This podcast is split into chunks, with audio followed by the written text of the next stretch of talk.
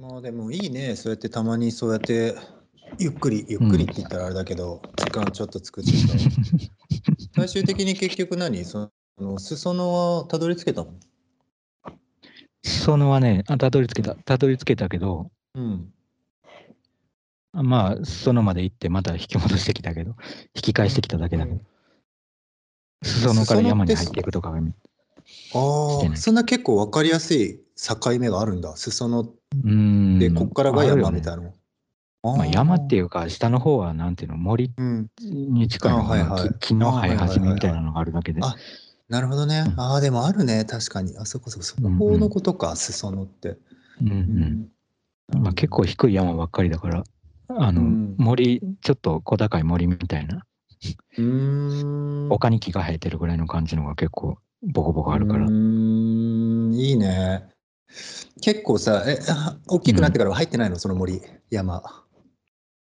うーん、なんかその、今、今日目指したとこじゃなければ、うん。あの大人になってからも入ったりしてる時はあるな。うん。その、なんかね、神宮があって、あの、、うん、神宮っていうか、うん。あの、頭神宮っていうやつなんだけど、うん、とか、あの、そう、天皇の御陵があったりとかするとこに森があって、うん、そこは、ちょっと、まあ、何年か前に入って写真撮ったりしてたな。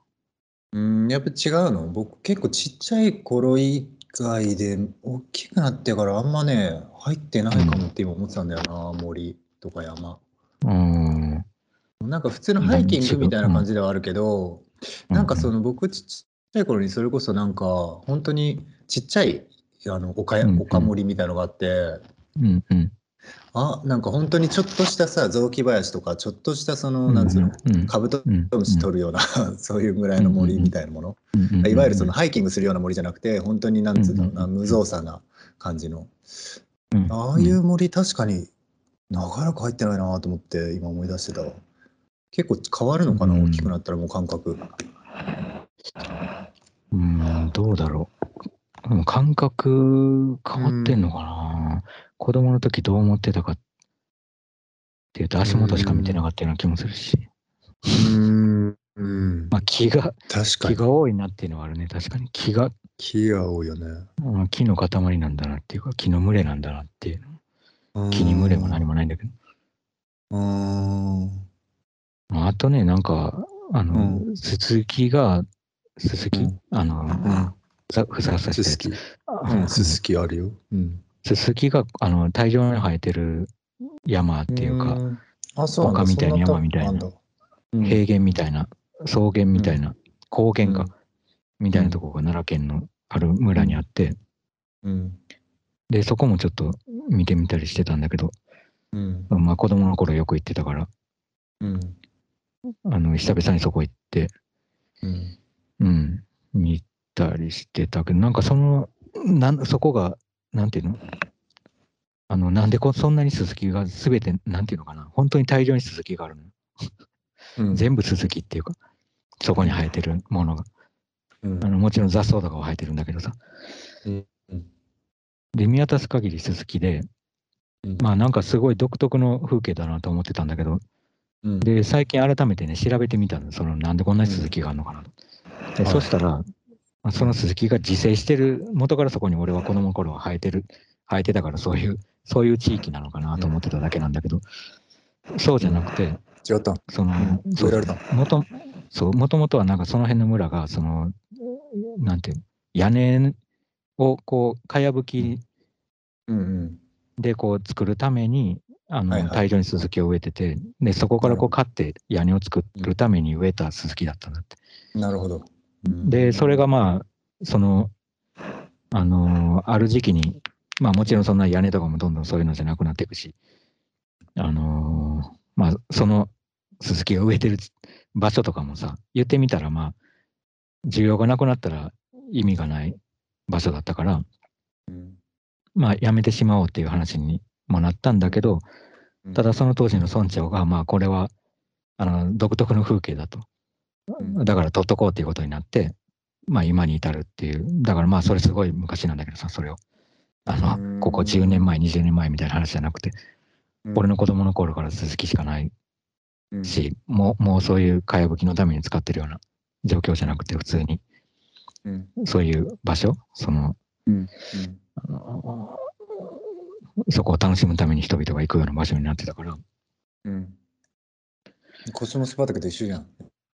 そうそう、最初はコスモス畑と一緒だったんだと思って、ただまあ、うん。なんていうのかな、コスモス畑のような複雑な、その、コスモス畑はさ、うん。あの、遺跡のヒントとしての、ああの、河口の柱の後の、うん。うん。跡地の広場の中にあるから、結構奇妙な関係が生まれてるけど、うん。そのすすきのところは、まあ人工物がその自然の山の一帯の中に木が切り倒されて、まあ何もない、加工された山の中に、うんあの、植えられまくって、もはやまあ自然と化してるっていうか、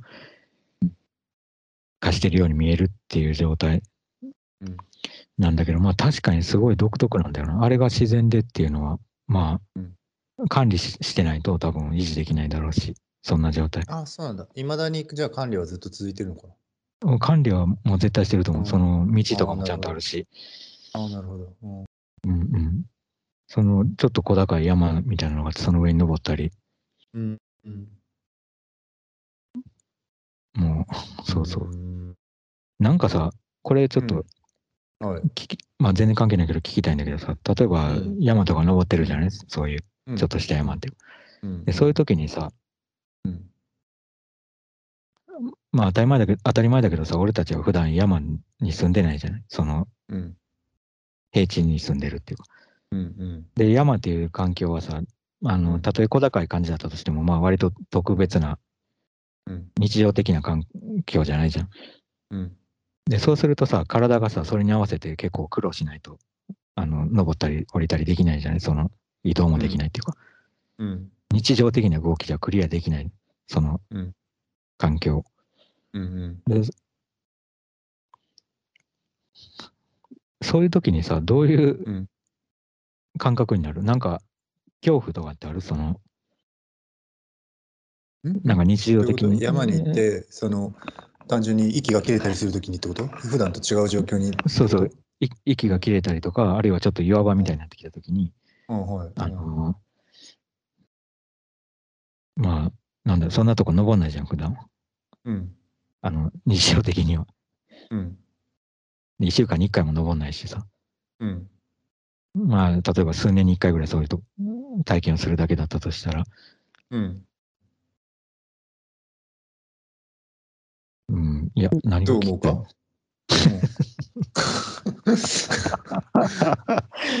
いや、いう時？どう思うかっていう話じゃないのかな。なんか、うん。まあなん少なくともさ、うん。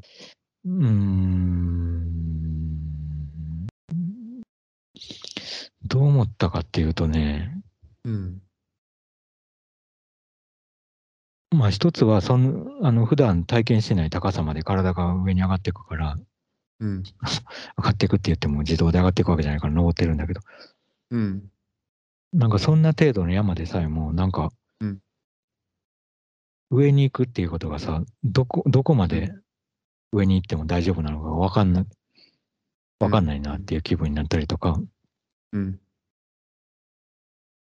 まあ、あとは周りにいる人たち、周りにいる人間の人たちがいるじゃない、その、一人きりで、うそこに一人きりでもう他は、タヌキしかいないみたいな状況じゃなくて、うん。あの、まあ言っても、さっき言ってたみたいに人が訪ねてくるような場所だから、割と、あの、いろ、多くの人が登ったり、あの、見える範囲に何人かの人がいるんだけど、うん。で、人がさ、同じようにそこに登ったり降りたりしてんのをさ、見るじゃん。その岩場みたいなところ、登ったり降りたりとか、普通に歩いたりしてるところをさ。うん。で、そうするとさ、なんか、あのー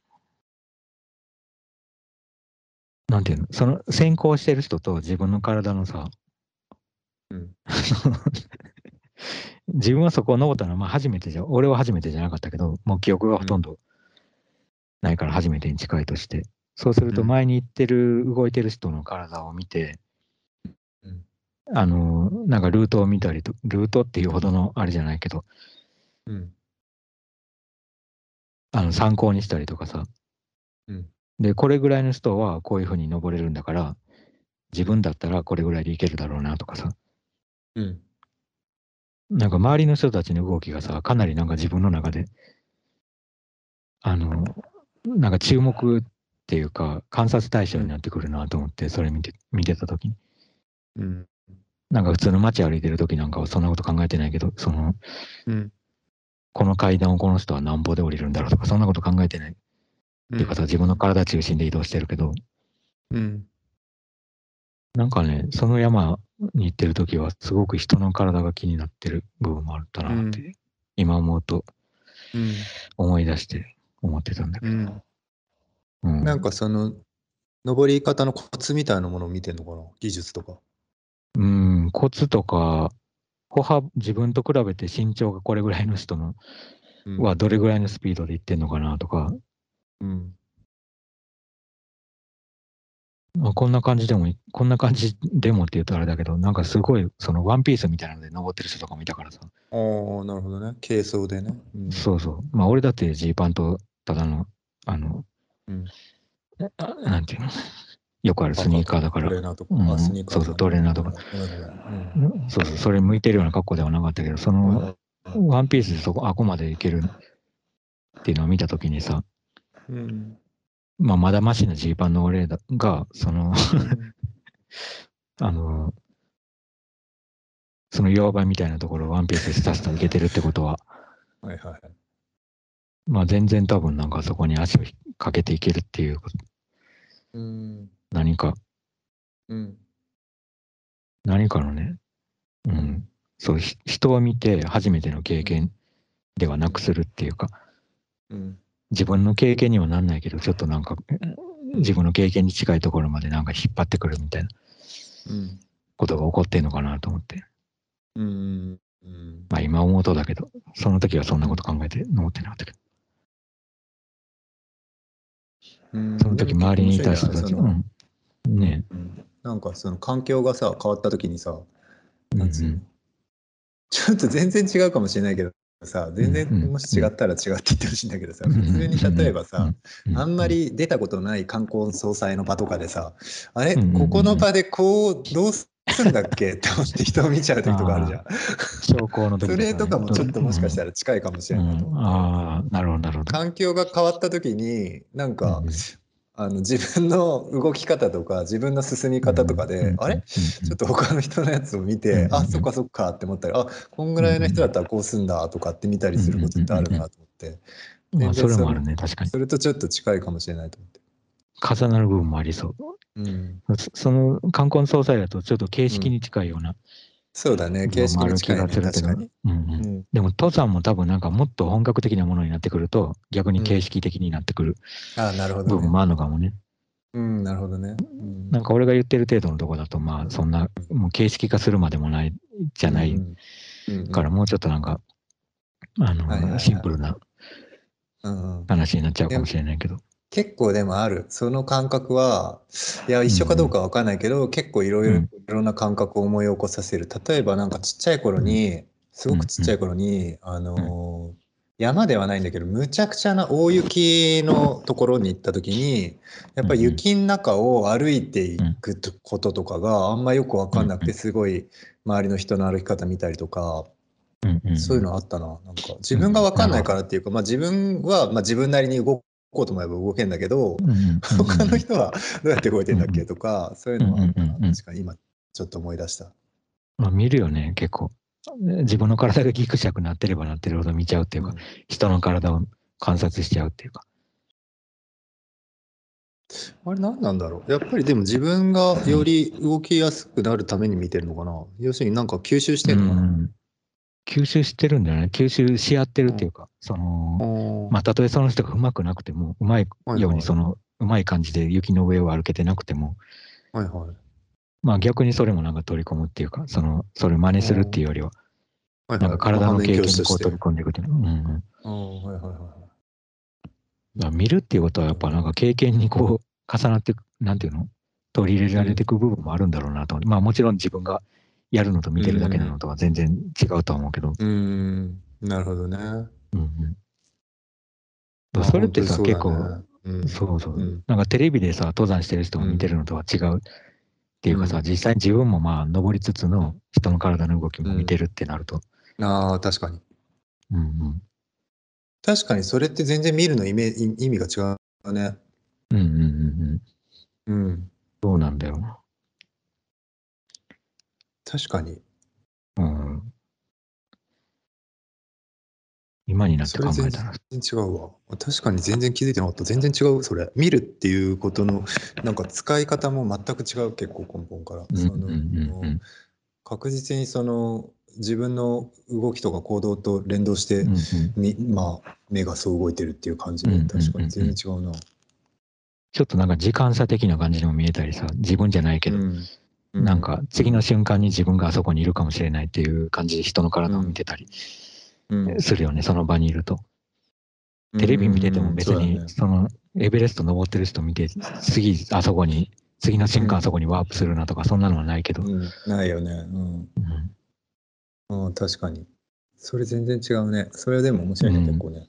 うんうんまあなんか目で追うみたいな感覚だよね。うんうんなんかうんうんうん目が動き動きとつながってるというかさ、なんか。うんうんうんううんん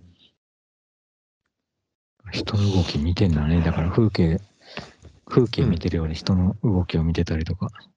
うんうんうん。風景見て風風景見てるように？風景見てるようで、そうんの、あ風景人の見てるようでね動きがちゃんと、はいはいそうそうそう。はいはい割と人の動きを追ってる時間が長いっていうあのー。は、今思うとそうだなと思った。その、人できたら、あの、なんていうの？視線から、視点、視線から排除して、風景だけ見たいなっていうよりは、うん結構なんか人の動きもちゃんと、っていうかうん。むしろ人の動きの方がじっくり見てるぐらい。見、てたうん、見てるんじゃないかなって今。あれはどうだったん？そのコスモス畑の人たちも見てた？やっぱりコスモス畑行った時の人たちで。ああ、見それてたね。は別に見なかった。あうん。見てた？やっぱり。いや、見た見た。うん。うん見た、見たけど、うんうんなんかけかなり引いた目線で見ちゃった。あの、うん。まあね。そう。あのそうそうそう。なんかね、俯瞰しちゃったね、それに関しては。普通にテレビの向こうを見てるように。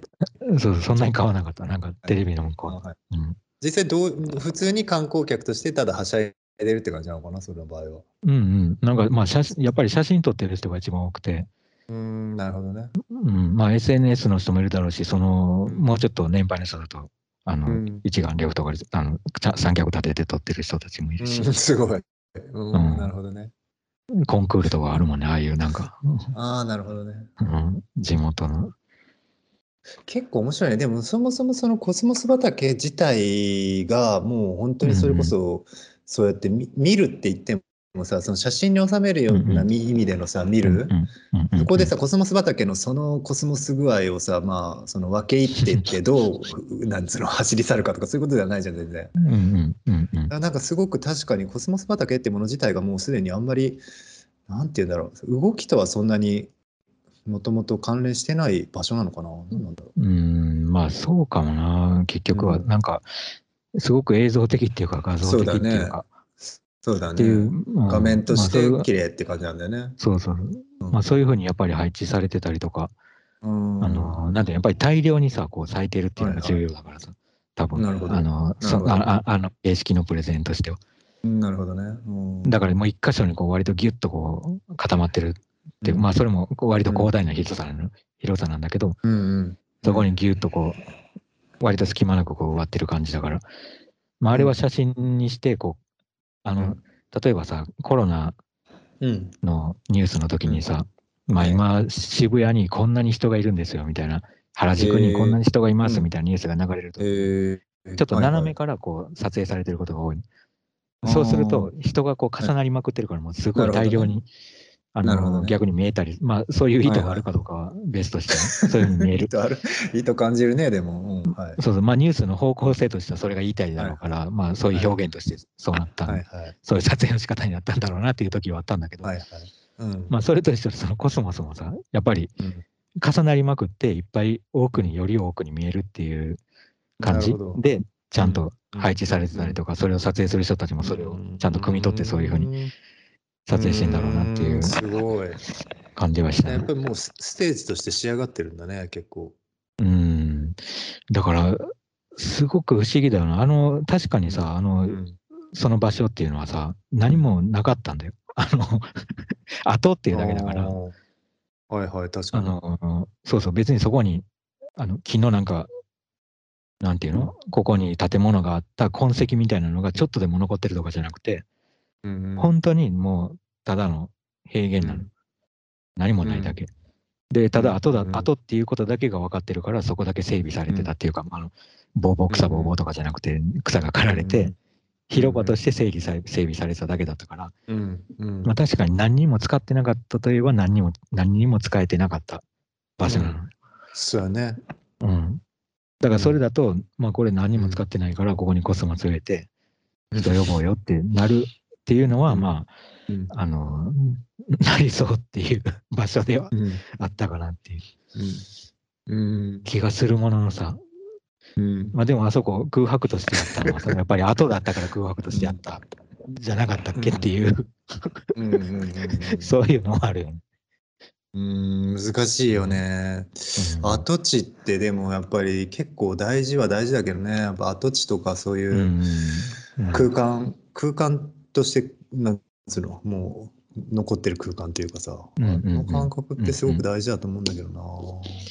まあ大事だよね。その空き地っていう感覚だけじゃなくてさ、やっぱりうん、あったって、まあ空き地もそうなんだけど、俺は空き地ももちろん好きだけど、うん、うん、ああいう遺跡の空き地っていうのって結構な、なんかちょっと面白いんだよな。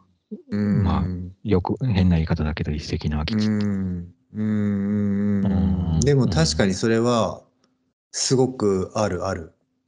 確かに。うんなんかその、まあやっぱりなんか想像と関係してんじゃない？そのなんかがあったっていうところに今何もないっていうことが、やっぱりすごくなんか意味を持っているのは確かだよね。まあそうだね。確かに。うんうんだからあった、あったっていう、まあ過去形にはなるけど、うんあったことを示すにはなくすしかないもの、そこに何も。そうなんだよね。うん。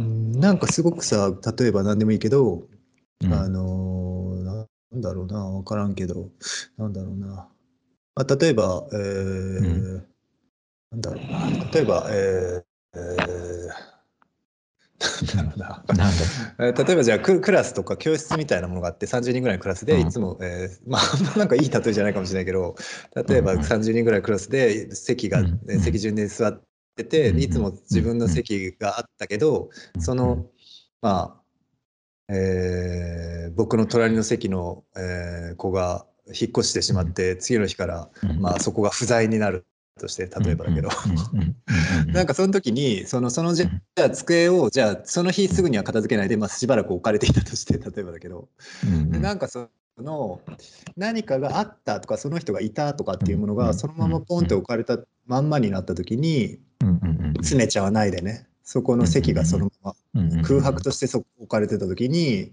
なんかがそこで起こってんなっていう感じはあるよね。うんうん。いや、それはあるね。えまあ、今ここに、そうだねうん。完全にないっていう不在のうん表現みたいになっちゃってるよね。その、うん。そうだね。まあ、痕跡、痕跡だけじゃなくてさ、たそこが穴として残ってるだけでもそれを感じそうだよね。その机がなくなっても、うんうん。そこを詰めない限り、確かに確かにね。確かにその通りだね。空間なだなんか。確かにそうだね。痕跡とさ、確かに跡地のうん。感覚ってすごく近いけどちょっとズレもあってうんうんうんうんうん。確かに痕跡っていうのと跡地っていうのうんうん。はすごくうんうん面白いなその2つ。なんかうんうんうんどちらもまあ何らかの不在を言ってんだけどさ不在っていうかすでに何かあったってことを言ってんだけど確かにそれはすごい。うん。やっぱ跡地はさ、なんかあったもののを、うんの代わりにある何かがうん。跡として残ってる、跡がその過去をか代替してるようなイメージがある。うん。なるほど。けど、うん。跡地は代わりがないっていうか、うん。何もその代わりを用意されてないから、うんなんか結局はなんか想像のヒントぐらいしかせいぜい置くことができなくなっちゃうっていうかさ、逆に。はいはい。そうあれギリギリだと思うね、ギリ。リギリ。結構、ギリギリだなと思った、今日見てて。あ、今日なんだ。今日見てたんだ。そうそうそう、今日見てたんだけど。そうだ。うん想像のヒントって面白いね。うん。いや、難しいよ、想像のヒントで。うん。と難しい。そうだよね。んそもそもでもうんヒントって難しいね。なんか何らかのさ、クイズとか謎々があったとして、ヒントちょうだいヒントって言った時の、そのヒントって結構面白いよね。そんあの、うんあり方として面白いな。うんうんうんうん。いや、面白いね、確かに。その、ミスリードっていうね。あ可能性もあるし。。全然ありえるよね。うんうん確かに面白い。そっかそっか、そうだな。なんかドアとかさ、い。や、はいちょっと全然違うと思うけど、いいよなんか開いてるドアとさ、閉まってるドアってさ、うん。あの、なんか開いてるドアって人が開けたみたいな感じがするじゃん。なんか、その、うんうん。普通ドアって、普通っていうか、まあ、もともとは閉まってるとしたら、はい。開けるにはさ、人が触んないと開けれない。普で、開いてるだけでさ、ね。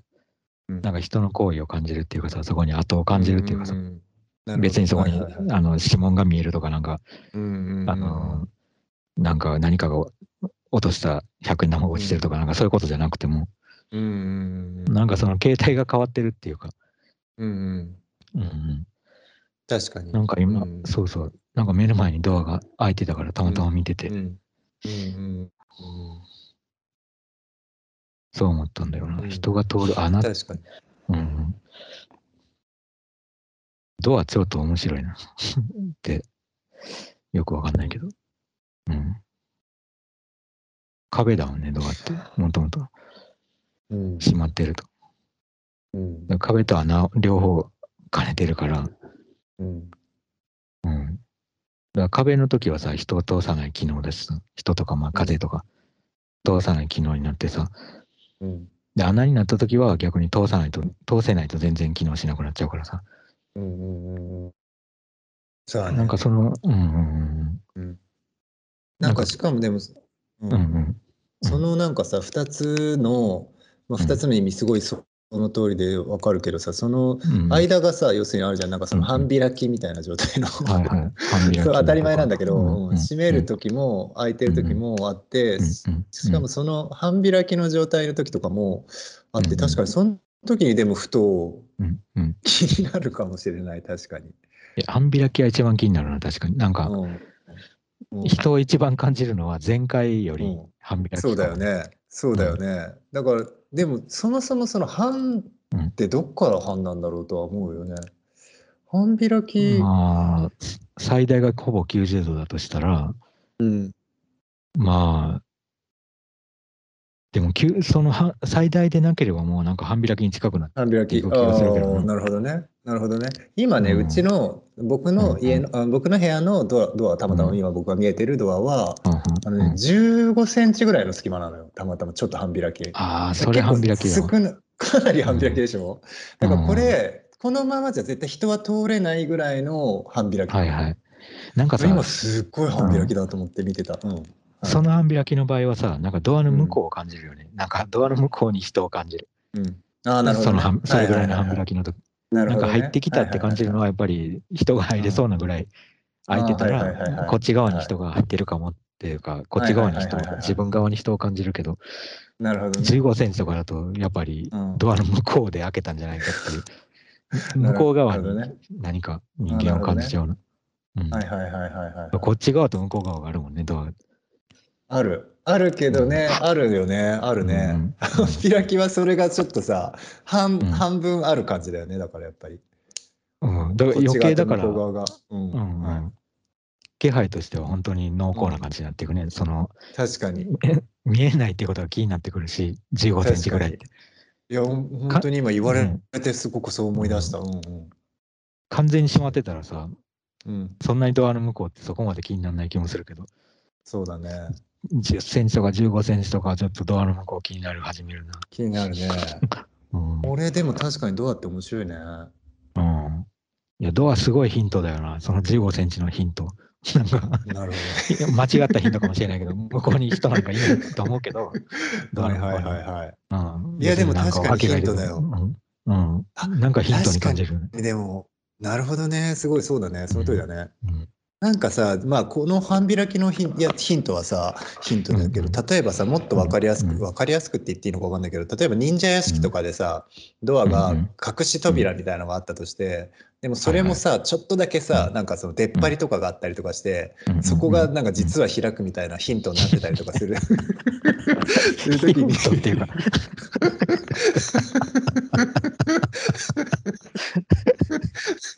すごい局所的な、なんか、忍者屋敷。そうやな。まあまあ、ヒント、じゃあヒントか。うんうんそうそう。そういう感じで、なんかやっぱりそのドアのうん開くっていうことと、たさっき言ってくれたけど、開く開くものっていうことと閉じうん。閉じるものっていうことの間のその半半開きとかちょっとした出っ張りとうん。かその状態のそれが開くも閉じるもっていうその間どっちでもないって意味でその答えではないけうん。どその間を取るヒントになり得るっていうのがちょっと面白いなと思あそうだね。確かに確かに。いや、なんか余計なさ、ある意味余計なメッセージを感じちゃうじゃん。なんか半開きってやっぱ。うんうんうん。なんか、あの、そんなの意図せず半開きになってるに決まっ、大体はは意図せずに半開きになってんだけど、うんうん確かに何かの意図を感じちゃったりとかさ、半開きに。うん確かにうん。まあ、気配もだけど。うん確かにうん。それは、そうだな。ドア気になるな。うん結構。そうだね。そっか。開けるも、開け開けれるものってさ、結構なんかヒントになり得るよね。半開きうと、全開半開き、閉まってるっていう、その3つのさ、ステータスがあってさ、ステータス？ステージっていうか。うん。わかる、ステータス。うん。まあ、例えばこの、ジッパーみたいなのが、このパーカーみたいなやつの前についてるとして、うん。うんで、それが全開っていうさ、ファッションもあるじゃない？あファッションっていうか、うん。そういう日もある。まあまあ暖かい日。を。で、まあ寒かったらそれ結構80%ぐらい占めたりするよね。うんうんうんでもそれをさ、下の方だけさ、繋がった状態でさ、うんあの60%ぐらい上げて開けてるみたいな状態ってさ、うんちょっとはいはいはいうんなんか違和感あるじゃん、明らかに。そうだね。そうだね。うん それもヒントになっちゃうよね、ちょっと。なっちゃうね。いや、なっちゃうね。うんいや、それすごくうんね、大事なことについて話してるね、今僕らすごく。うん要するになんかその答えじゃないとヒントになって、ヒントになってるとやっぱりうん何らかのための何かというか、要するになんだろうんうんうう、そのいや、わかるわかる。お奥にある何かに、うんうんうん奥にある何かを感じる手前の何かになるというか。わかる。んそうだね。それ時間軸で結構面。白いな。なんかうんうんうん開けんのか閉めんのかみたいな、その、なんかうん未来と過去の、なんか、どっちにもなり得る、途中にも感じるしさうんうんなるほどね。ヒントヒントの状態っていうの。うん確かに。そうだな。それ柱に通じるね。途中まで作られた柱。通じる うんすごい通じる。うんいや、結構ね、すごい示唆があるな。その柱の話はずっとやっぱり面白いなうん。うんうんうんいや、そうだな、そうだな。ヒントね。なるほどな。いろんなこと確かがあるなにその、そそのままそうだね。そのさっきのそのドアが、ま閉じてると開いてるの間のドア、半開きのドアっていうのは、さっきのその本当にその遺跡における、あの後だけではなく、そして門が作られきってるわけではなく、柱の中途半端な存在で止まってる。うん。そうそうそう。全く同じ状態としてあり得てるな、うん。うん。うん。存在できてるな、そう半作りの柱っていうか、半開きの扉に対して。うん、そうだね、本当に。うんにそうだいや、すごいね。そうだね。あ、すごいな。ね止めるっていうことがさ、ヒントになってくるっていうさ、その、どこかで止めるっていうさ、うん、そうだね。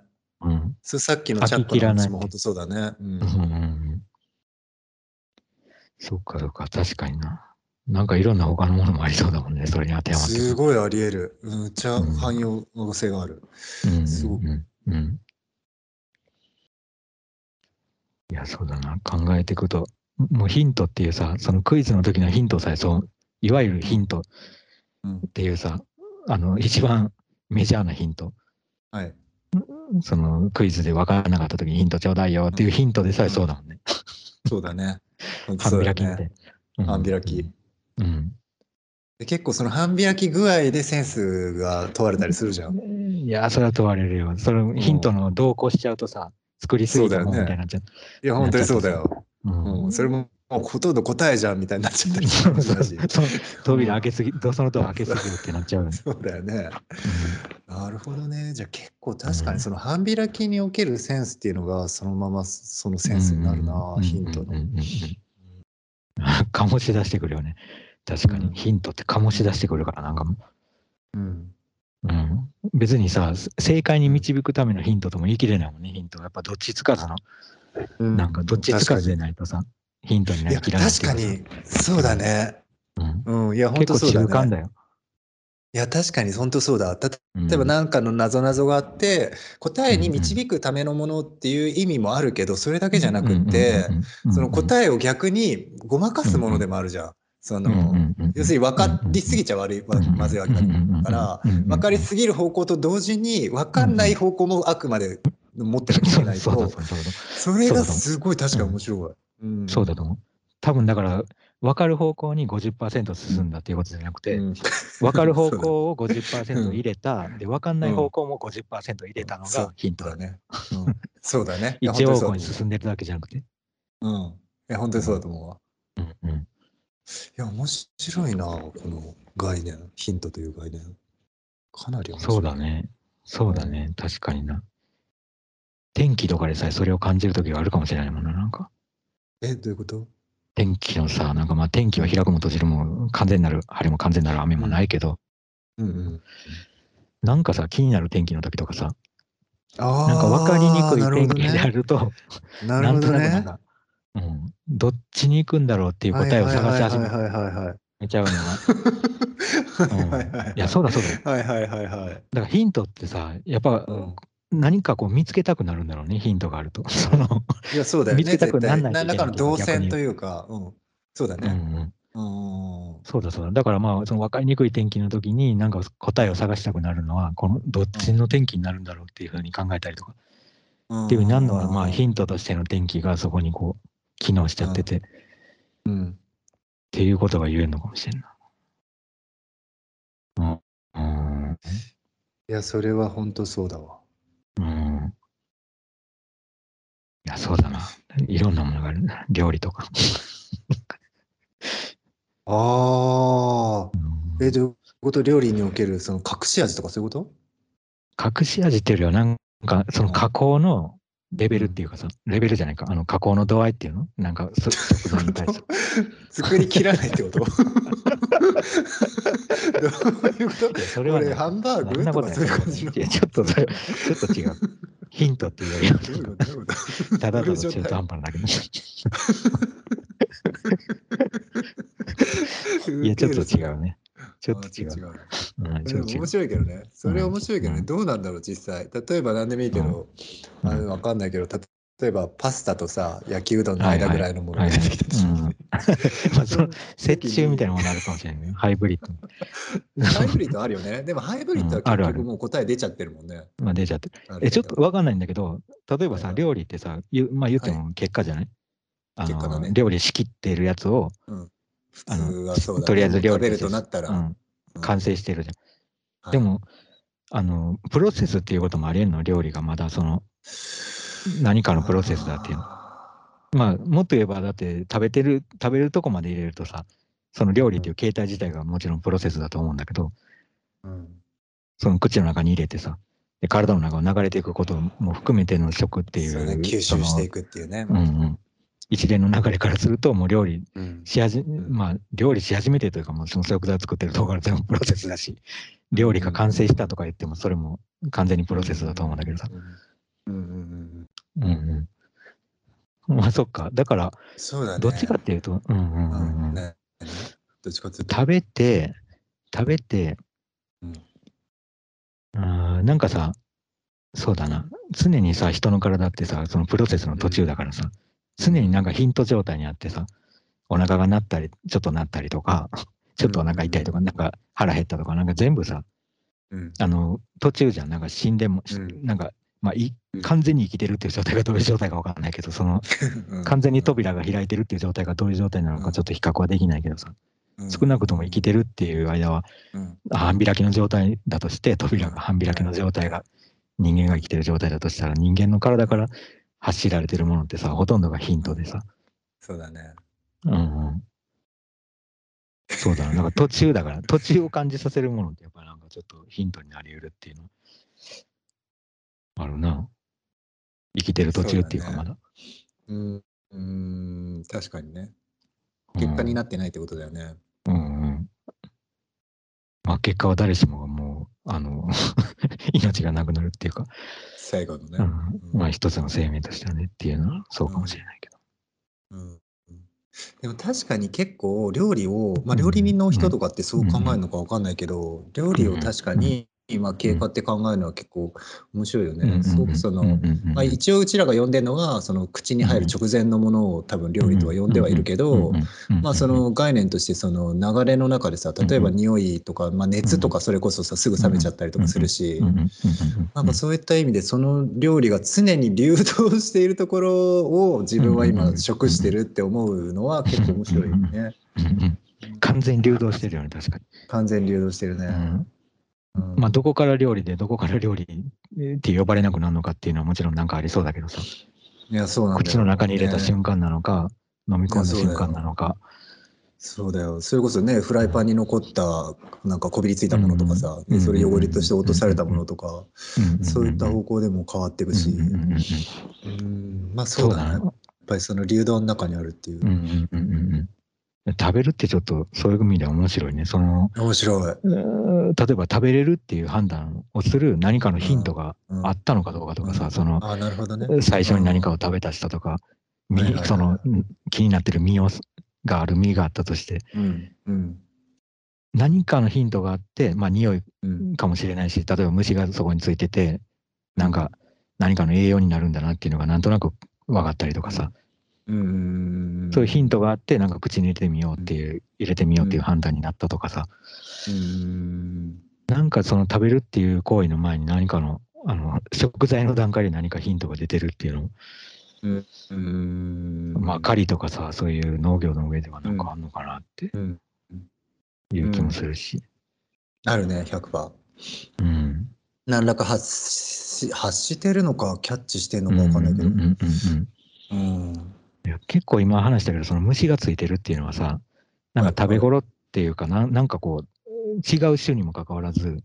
まあ、例えば鹿でもいいんだけど、違う種にもかかわらずなんか食べてることによってさ、うんあこれ食べれるんじゃないかって確かに思いそうな気がしてきた、なんかそのなるほどね。さっきの登山の話じゃないけど、そうだよね。人の経験が自分の経験と重なるっていう、うん。うん。はいはいはいはい。虫の経験がだから自分の経験に重なったりする可能性もあの、ね。何もないよりはヒントになるなり得るっていうのはね。ちょっとありそう。うーん。確かに。うん、なんか虫がたかってるさ果物の方がちょっと美味しい。あなんか甘いんじゃないかっていう気持ちになりそうだもんなるほどね。うん。逆になんかさそのさ、例えばその虫とかじゃなくてうん植物自体がさ、例えばすごくもう若い木とかさもしくは老木とかさ、そういった中についてるその実がさプリップリだったりとかさ、そういったところとも自分の経験と重ねたりするのかな、要するに動物じゃないものとかでも。あ自分と木を重ねるってこと？そうそうそう。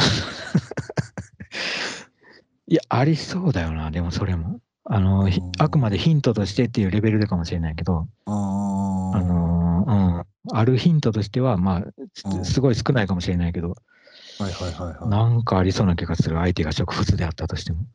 うーん。うん。いやなんかさはい。あの花の蜜っていうかあのなんかツツジとかがこうやってなってるとさ、うん。うん、なんかちょっととその蜜みたいなのチュッてやってみたりとかうん。子供の時した気がするんだけど、したよした。うん、すごい流行ってたよ。うんうん、なんかあれもあの辺にさ蜂がこうでブーっていってたりするのを見てさうんうんあなんか甘そうっていうなんかのうん。蜂の経験みたいなのをさ、うん。こう体の中に入れてんのかなっていう気もしたんだよな今そのうん。なるほどね。そうそう全然ありえるよね。験うんうん、全然ありえるよね。なんだうん。ろう、植物の経験ありそ植物経験ありそうな何例えばさ、うんう。植物が一番欲し、まあ一番かわかんないけど、欲してると考え、想像できるのがさ、まあ太陽の光でね、光合成してるやつが。はい。で、なんか植物が結構青々とこうなってるとことかさ、茂うんもうすごい茂茂りまくってるとことか、うんうん。あの、なんか元気そうな空き地っていうか、うんなんか変な言い方だけど、を見たときにさ、なんかそこ、はいなんかすごく太陽が当たりそうみたいな気持ちになったりとかさ、うんうんなんとなくそこに行きたくなるときがあるはいはいはいはい。気持ちよさそうって。なんかあれって多分植物が欲してる、その、太陽が欲しいはいはいはいはい。確かに。うんうんで、なんか植物が喜んでるように感じたりするもんね。そう感じたりする。うんまあ幻想かもしれないけど、なんとなく、ううんんうん。ヒントとしてなんかそれを受け受け取っちゃってるような時があるのかなって気もして。なるほどね。でそうすると確かにね、そこに、あそこ行ったら太陽にいっぱい当たれるかなとか、なんかうん他のさ、豊かなものがそこにあるような気分になってくるっていうかさ、うんうん。植物が生い茂ってるとかと他にも何かが芽生えてる可能性が結構高いっていうか、土壌が豊かだったりとか、うん。うんうん、他の動物すごい。ね。うんいや、本当にすごく今日綺麗になんかあのさ、まうんあの一番最初に話してたその想像力の話に戻ってきてる気がして、すごい面白いなと思って、その最終的にその、まあ、動物や植物やっていうものをそのまあ自分の経験とかと照らし合わせて、まあ、相手のこと、相手って他の動物とか植物のことを思ったりっていうところって確かに想像力の話でつながってるよね。面白いな。まあそうだな。確かにな。いやだからうん本当人のこともちゃんと見ないとダメなんだろうな、そういう意味では。なるほどね。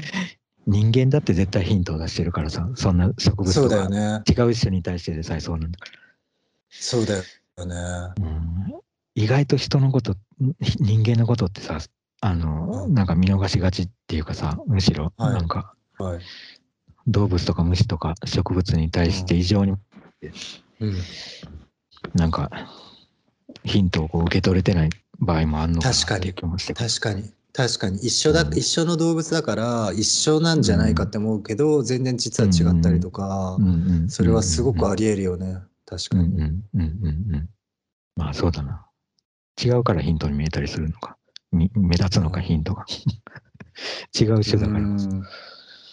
っていうかやっぱりそもそもなんかその見見ようとしなかったりすることが多いんじゃない？だから一緒だと思っちゃうと、ああそっかそっか。うん。同化しちゃっててね、うん、うん、確かに半開きであるかどうかっていうよりはまあドアっていうことで、なんとなく終わっちゃったりとか片付けちゃってちゃんと見てないっていうか、はいドアねっていうだけで。うんそうだね。そうかもしれないな。うんうん。